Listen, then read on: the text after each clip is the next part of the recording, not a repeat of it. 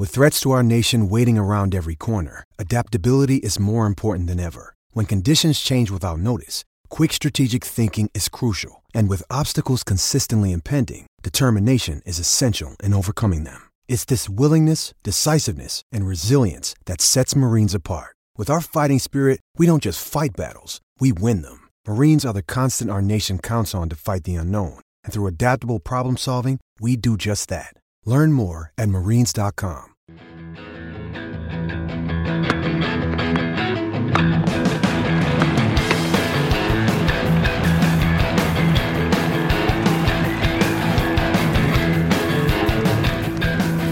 You're listening to the Tennis.com podcast. And here's your host, Ed McGrogan. Hello, friends, and welcome back to the Tennis in 10 podcast. As always, this is Ed McGrogan here to discuss the 2016 U.S. Open in just under 10 minutes for your listening pleasure. And we are now down to 16 players in total among the two draws. The quarterfinals are set. The, uh, the last quarterfinal was just cemented a few minutes ago with Agnieszka Radwanska, the number four seed, and admittedly my pick to win the tournament. Going out to Anna Konjuh, uh, 6 4 6 4. This was a rematch of a, of a Wimbledon meeting earlier this year where Radwanska prevailed 9 7 in the third.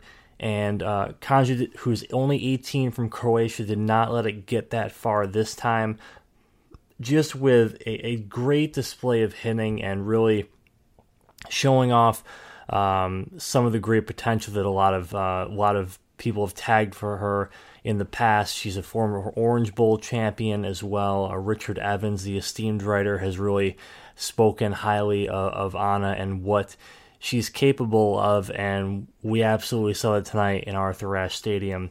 Um, you know, in in great contrast to the match that preceded that, which was just a demolition um, by Andy Murray of Grigor Dimitrov, just completely non-competitive, and um, really says to me more about Murray honestly than Dimitrov. Um, even though it's it's just another sort of head scratcher into where did where did Grigor's sort of career go in the past couple years. Um, really, some scar tissue at this point. But with Murray, you you take it one step closer to having a summer of potentially a Wimbledon title, an Olympic gold medal, and a U.S. Open title, and not to mention a Masters thrown in there as well. Uh, Masters final in Cincinnati, I should say. And if, you know, if that was the case, if that were to come to pass, you'd really have to have some serious discussion about you know, what are some of the great summers in the history of tennis? And uh, Murray is on his way to um, to doing that, and you know, we will. Uh, I think we'll see. We, you know, I think it's a good time to kind of take stock of all the quarterfinals at this point. Um, maybe let's start with where Murray is. He'll get Kei Nishikori. Nishikori, winner in straight sets over Ivo Karlovic today on Armstrong. It was actually the final singles match on Armstrong. Uh, it was impressive for Nishikori to win in straight sets. It was uh, perhaps even more impressive that Nishikori won a tiebreaker in those straight sets. You know, that is where Karlovic and his mammoth serve reign. And you know, for for Nishikori, he will get Murray, as I said, uh, Murray with a heavy edge in their head-to-head seven to one and just the form looks way, way too much for even someone like Nishikori, who is a former finalist here to handle. Um, I do like Murray to go through that one.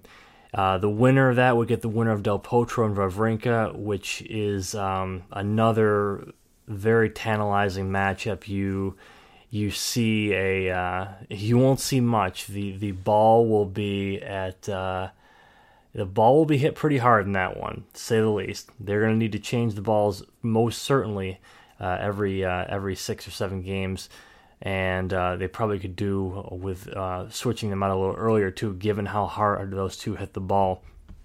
Um, you know, Del Potro, I, I in his match today against Thiem, who ends up retiring in the second set, I was I was thinking for a little bit that um, you know maybe this is kind of the time where we finally see Del Potro, you know, just real. I mean, just kind of come back to earth a little bit. He has just since his summer return, he has almost instantly become a top five caliber player again, and he's going to play one in Wawrinka.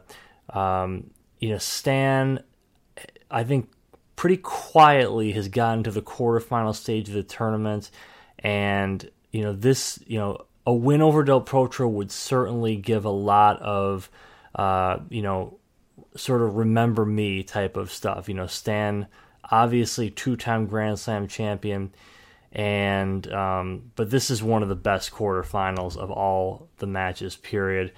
Um, I'll stick with Del Potro for now. It's you know this is a tough one for me to call because I it's Stan does very well on the surface and he I think he will have quite a bit to prove here as well. And um, you know Del Potro is Del Potro is really riding a good run right now, but I you know, let's see if Stan can target Del Potro's backhand side a little bit with his shots, and if he can, I think that's the key to this match.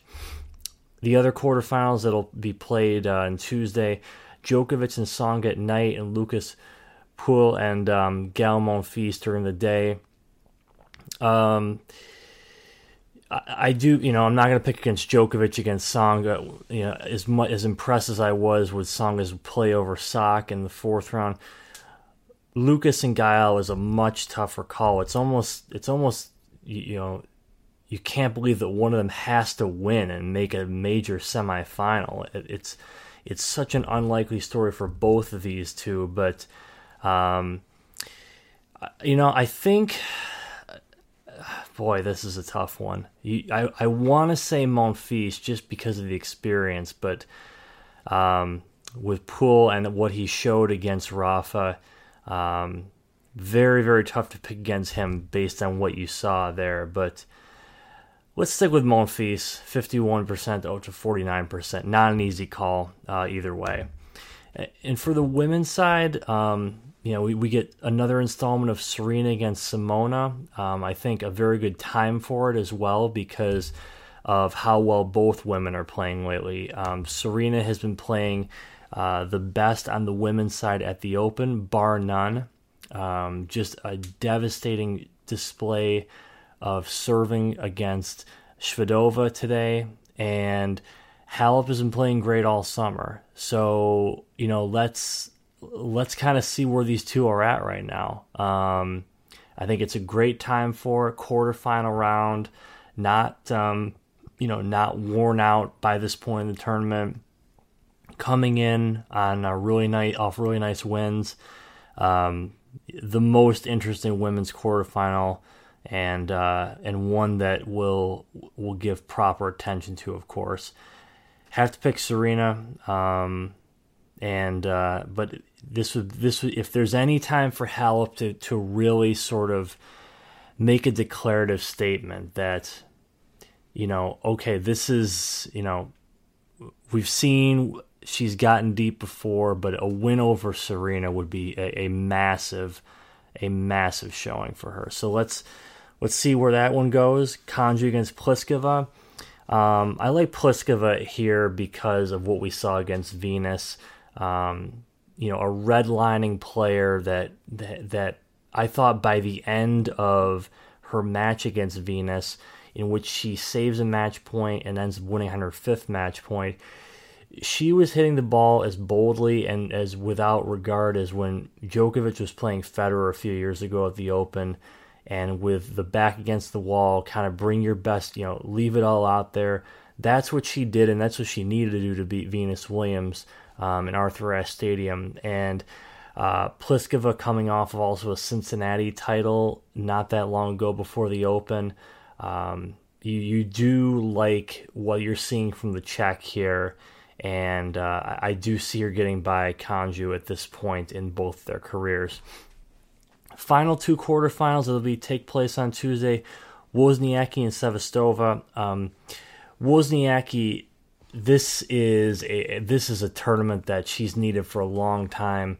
Uh, finalist two years ago, former number one, of course, and uh, you know can can put herself in position to make another final here uh, with a win over a player that you know both these two are, are sort of down in the rankings uh, further than you'd expect quarterfinalists to be. But Wozniacki, after such a nice showing against Madison Keys, uh, we I do see her uh, you know keeping it going here and make it to the semis.